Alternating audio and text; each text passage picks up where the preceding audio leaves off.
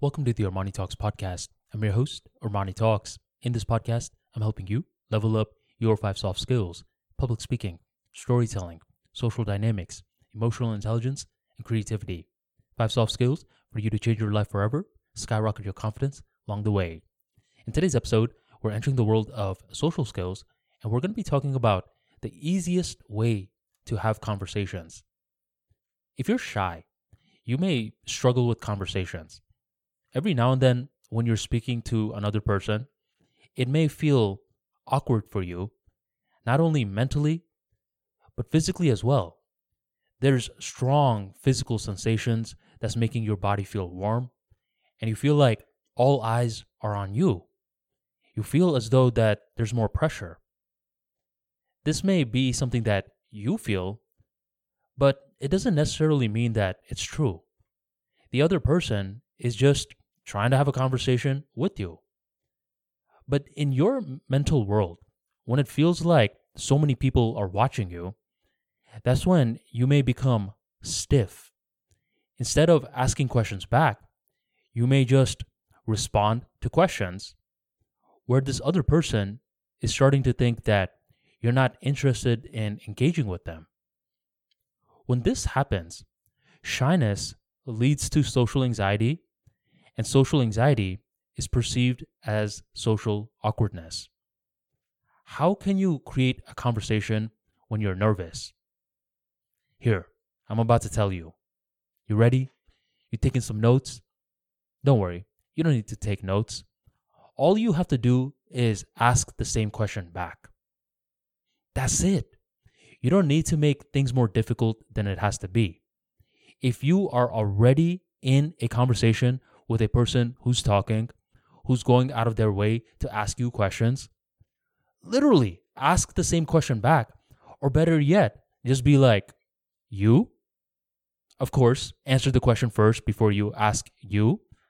But simply by asking you, you show intent that you want to participate. Because with intent, it's never clear. It's something that's up to interpretation. But when other people see that you're making the effort, it becomes much easier for them to be like, okay, this person is a tad bit shy, but at least they mean well. And other times, they're going to have zero clue that you're shy because you're asking questions back. Now, let's imagine that you're speaking to another shy person. What then? Well, this is the perfect time for you to speak up. And normally, when we see someone who's shyer than us, it becomes much easier for us to feel confident. So, this is one of those scenarios where you can exercise your storytelling skills and you can ask this other shy person more questions about their life. The more questions you're asking them, if they want to participate, they can start asking questions back to you.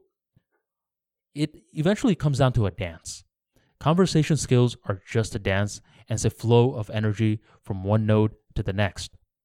But to make sure that we're keeping the energy moving is key. So it doesn't matter if you are shy, it doesn't matter if you're socially anxious. Eventually, you are going to have to ask questions back other people do not like to carry the entire conversation on their back because carrying a conversation requires a lot of work. It requires a lot of mental energy. So help them out, and eventually they will help you out as well.